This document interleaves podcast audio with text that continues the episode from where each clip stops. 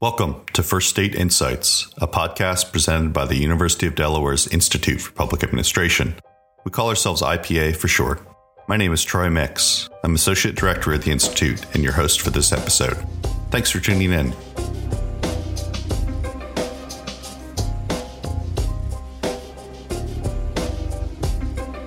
Today's episode continues our series on the future of remote work and what it might mean for businesses, communities, and policymakers in Delaware and beyond. This episode examines office space in a remote work future. Before we get to our guest, I want to bring back Colin Willard, a public administration fellow with I P A, who's been compiling research on remote work trends. Colin, how do experts think the demand for office space might be impacted by sustained levels of remote work? Thank you, Troy. As we continue with remote work, executives aren't just reconsidering who needs to be in the office, but they're also reconsidering how much space they need, where that space should be, and how they plan on using it. Surveys of company executives during the pandemic indicate that most companies are rethinking their office needs. And real estate firm Cushman and Wakefield estimates that U S firms will have vacated one hundred forty-five million square feet of office space over the course of the pandemic. This poses challenges for cities across the country, such as Wilmington here in Delaware. Premier downtown office space has been a major focal point of development in recent times, but many of these spaces may no longer be needed by companies who expand remote work moving forward. Thanks for setting the stage, Colin. This episode features my October twenty-ninth, twenty twenty interview with Ryan Conner. Ryan is a principal with Tactix Real Estate Advisors, which is one of the Delaware Valley's fastest growing commercial real estate brokerage firms. His practice is solely focused on representing tenants and other end users of commercial real estate with leasing, acquisition, and disposition strategies. He earned undergraduate and graduate degrees from the University of Delaware, and his real estate career started as a graduate intern with the Riverfront Development Corporation of Delaware. Let's get to the conversation. So Ryan, thanks a lot for joining me today. Thanks for having me, Troy. Looking forward to it. Sure thing. As I was showing you, Harvard Business Review cover story, the work from anywhere future. And so I didn't plan this, but it was, it was well timed for conversation with you because, you know, as I understand it, a lot of what you do is concerned about where people choose to work and how they situate their office when they go to work or maybe not go to work as the case might be. Right. I wonder if you could get started, just kind of tell us a little bit about what you do at Tactix and what that looked like in February twenty twenty and how sure. that shifted come mid-March. Sure. Well, I know your listeners can't see me, but I am sitting in my office for what it's worth. Socially distanced, of course, and I think I'm the only one here, but nonetheless, I'm here. Tactix is a commercial real estate advisory and brokerage firm. We represent companies in all industries, organizations, you know, nonprofits, institutions, healthcare and higher ed, with their real estate decision-making, essentially. Now, there's a lot of companies out there, including in Delaware, that do what we do. What makes us unique is that we only ever represent the user of the space. We say we, we're a tenant representation firm. We represent tenants. Now, it's a little bit of a misnomer because some of our clients do own the space they occupy. But what we don't ever do is represent landlords or investors in real estate. We believe there's a conflict of interest when you represent both in the same market. We've decided to, to represent only the tenant side of the business. A couple projects in Delaware that we've done that your listeners might recognize. We represented Insight when Insight relocated out of the experimental station and into what was, what I remember is the Wanamaker department store. I think it had a second life as an office building for Accenture after that, but represented them when they took that as their global head uh, office and laboratory headquarters. C S C's new building, uh, Centerville Road and forty-one. We represented C S C when they consolidated a bunch of leased locations into what you see now as their new world headquarters. And other law firms and accounting firms and stuff uh, throughout, mostly northern Delaware. Up until February, that's what you're doing. How did that hit you in mid-March in terms of you going to the office or not and how you're dealing with tenants? Well, um, I can tell you that everyone was really busy early twenty twenty. The economy was booming. Companies were growing. They were more liberal in the amount of space they were taking. You know, it was a pretty frothy market, I'll call it. And obviously, when COVID hit in mid-March, things came to a screeching halt. And frankly, continuing today, they're still pretty paralyzed. Most of corporate America got thrust overnight into this work from home paradigm and remarkably have been very successful doing it. We don't do much retail, but obviously the retail and the hospitality industries have been very hit very hard. I guess I'm fortunate that I don't do a lot of retail right now. But yeah, I think companies have realized that perhaps they don't need as much space as they did prior. Now, I think a lot of what's happening is an, is a, an acceleration of phenomenon that was already taking place. More flexible work schedules, more efficient space utilization, te- you know, leveraging technology better. But yeah, my, my day-to-day in early twenty twenty was um, helping companies, you know, grow, helping them address proactively lease expiration dates, strategizing on where they want to be and, you know, how they want to best utilize space. And now it's a lot of hand-holding. It's approaching landlords about rent relief due to both government shutdowns and also just the mere fact that they're not using the space that they are obligated to pay for. And and helping companies think about, po- even post-COVID, what's the future of office space for them? You know, do they need all of what they have? Can they get a lot more efficient? Do they want to implement work-from-home policies? And then the cultural impacts of all of these decisions, you know, we're all kind of learning on the fly right now. Uh, you're talking about, you know, tenants that might have had certain needs in mind in kind of a booming time. Now you're doing a lot of hand-holding, helping them think through their, their needs. Could you give us a sense of a couple examples maybe of companies that might have been thinking one thing and now they're evaluating, shifting to another solution for the short or long term? I can, yeah. And they, they kind of run the gamut. You know, they're on, here's two on polar opposite ends of the spectrum. One of my clients is actually a Delaware-based company that also has a location in Philadelphia.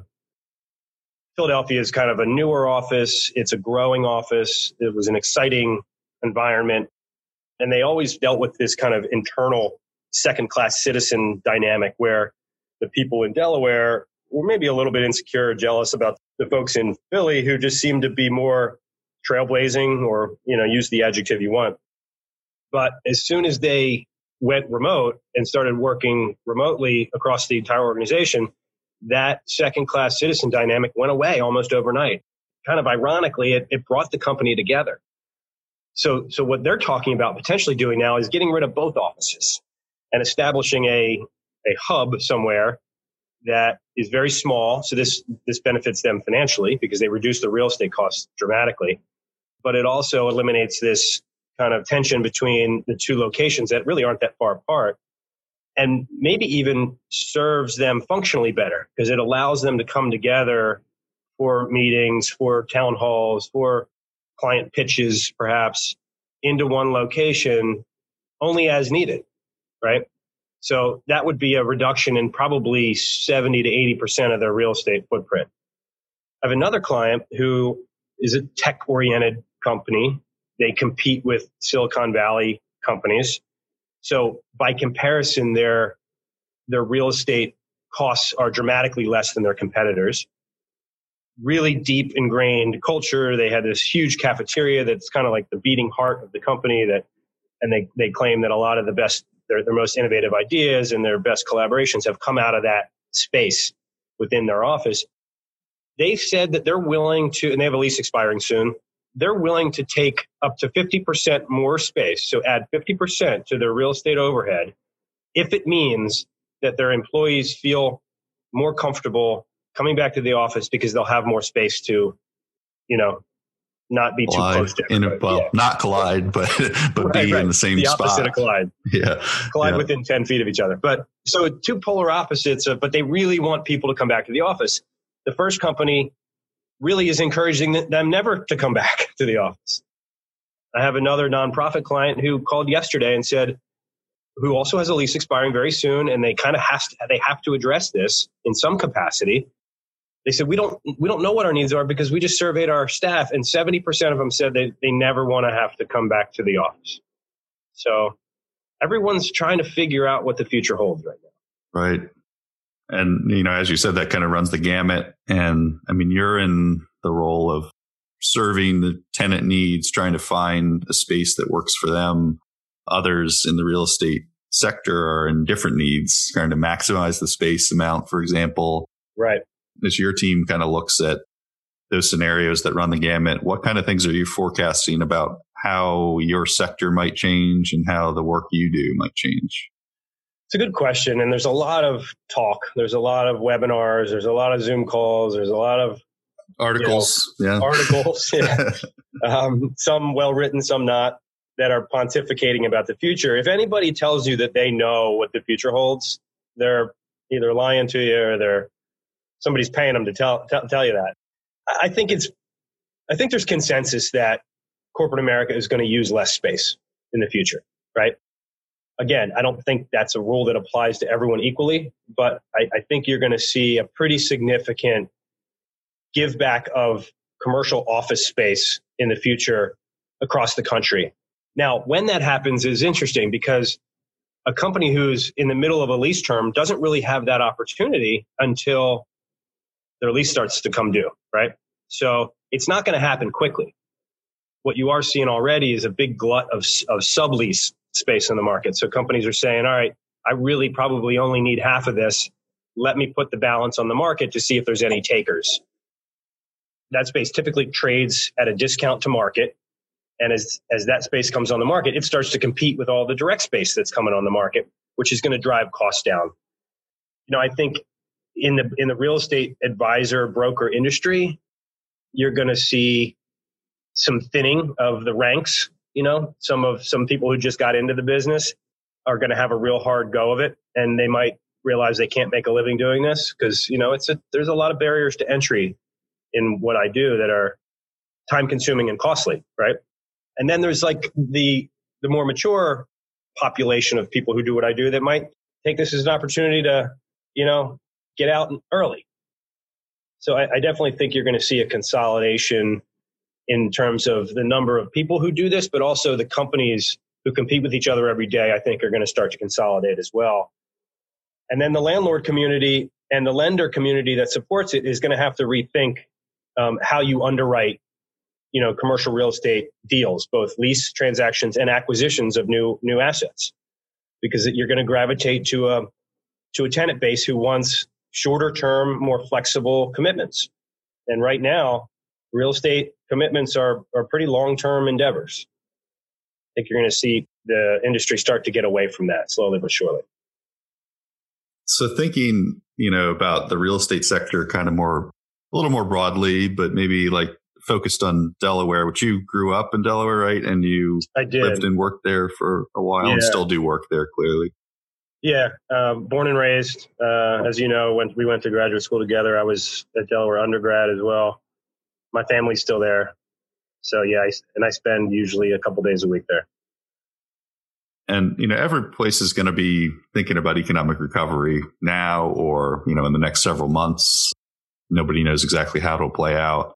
But if you think about the real estate sector and particularly looking at offices, what do you think some of the items are that should be top of mind for policymakers or for people in the industry to kind of correct issues that might have been created during pandemic or kind of pre-existing?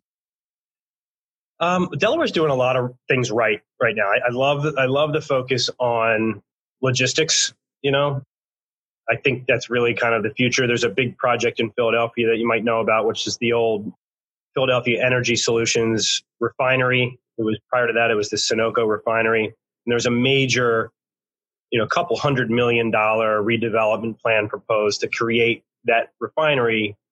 Redevelop it into an, a logistics hub, which everyone around here is really excited about. You know, Amazon seems to love Delaware. Yep. that that must mean something, right? But and in, and in terms of office, you know, I think another thing Delaware's doing really well and is exciting is uh, the the life science community. Um, I think not only is it burgeoning in Philadelphia and in Delaware, but it's also somewhat work from home immune. You know. If there's a laboratory component to it, you really can't do that from anywhere or from home. You need physical space to do it. I think there's opportunity in Delaware to, and I've been saying for a while that I think a lot of the old obsolete office product in downtown Wilmington in particular needs to be re-envisioned, you know, even incentivized to be re-envisioned. And perhaps now the repurposed use for that could be lab space. You have a lot of old buildings um, that are old style construction, meaning that they're very thick slab floors, you know, concrete frame. They're not built as kind of, I don't want to say cheaply, but efficiently, can we say, um, as new office buildings are built today. There's an example of this in Philadelphia in the Curtis Curtis Publishing Building, which is at six oh one Walnut Street um, in Washington Square, that um, we, we actually put the first life science company in that space. But what is a company called Imvax? It's a glioblastoma cancer research company that came out of Jefferson. What they loved about that building was it could, it had the infrastructure for all of the needs that a life science company needs, like venting and stabilized floor, because they don't like vibration. You know, I, I think there's a potential opportunity in Wilmington to repurpose some of those old office assets into life science communities. That's part of what the problem Delaware has now is it's a supply and demand problem. And and that could really not only, and there's a, there's a major lack of lab space throughout northern Delaware. Perhaps people could look at repurposing some of that space into, you, you kind of kill two birds with one stone, right? So when we get a vaccine and, you know, it's safe to be in places where we're not as socially distanced, there's more than one of you in the, more, more than one employee in the office at one time for you. How how often do you think you'll be in the office? I mean, you said you were kind of a nomad before, but do you think that'll change uh, coming back? If I were to predict it, you know, I'd think we'll go back to normal pretty much. Again, we everybody in my office is kind of not all over the place, but it depends on what you're working on, where it is in the process or in the cycle. You know, I could, at any given time, I could have five projects that are on West Market Street in Philadelphia. I'm going to be in my office a lot, right? I'm currently working on a couple projects in Wilmington, so I was down there this week. But that's kind of random, right?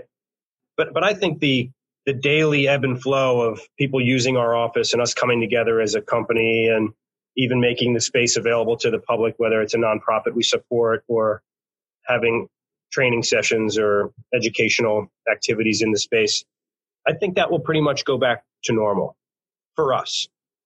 But there's plenty of companies like us that it could never be the same, you know? Mm-hmm. And as you think about how that plays out kind of at a statewide scale or even just a city scale, that's going to be different for every organization, and that's going to have impacts on companies, industries, households eventually. You know, what kind of brings you hopefully some positive thoughts about how Delaware can navigate its way through that? I mean, what gives you hope uh, that they're going to kind of be able to come together and find a better path forward as all this churn goes on? You know, I, I don't know that I know the answer other than it's been through struggles before. I mean, Delaware was pretty dramatically impacted by two thousand eight, two thousand nine, you know, as was Philadelphia. And look, there was so much momentum leading into February, right? The restaurant scene in Wilmington was just really exciting. There were exciting things going on at the Riverfront. The the office market in the in the Newcastle County suburbs outside of the C B D was the tightest I'd ever seen it. There's success stories in Middletown, you know, even downstate. Some of the healthcare institutions are real economic drivers for what for housing and other amenities that will follow. You know, that that's another example of the Riverfront. Like, we always wanted amenities down there. Like Iron Hill came down, Joe's Crab Shack came down, but until the housing came, the retail didn't really come. And I think there's a chicken or egg issue there with Delaware and some of the more rural communities as well. But it's got all the characteristics for a, a recovery. It's got to be patient. It's got to kind of figure out what it what its unique differentiators are, and have big vision. Like, don't be afraid to put a package on the table for a game-changing type, like an Amazon type opportunity, because there's a concern about some short-term tax revenue that they that the state or city won't see. I think having a bold, big vision could go a long way in a, in a climate like this. Well, there's going to be hopefully plenty of room for those, you know, big visions, and hopefully some of those materialize and play out over the next couple of months and years as we make our way back. But it's great to see, as you said, Amazon showing a lot of interest in Delaware even this week. Um, those are positive signs. So appreciate you sharing your thoughts on kind of the way back and talking a little bit today about what you see in the real estate market. Thanks a lot for joining me, Ryan. Yeah, no, I appreciate you having me on. We're in uncharted waters, but with any kind of time like this, there's a lot of excitement too on how you can impact and adapt to the future. I know we're excited about it. Thanks again, Ryan. Take care. Thanks, Troy. Appreciate it. Visit tactix dot com for more information on Ryan's work. That's T A C T I X dot com. For more on this series on the future of remote work, consult the show notes and look out for articles posted on the website of the University of Delaware's Institute for Public Administration, I P A dot U del dot E D U. Thanks again for tuning in to First State Insights. Reach out with any comments and be sure to subscribe so you'll never miss an episode. I hope you'll join us again soon.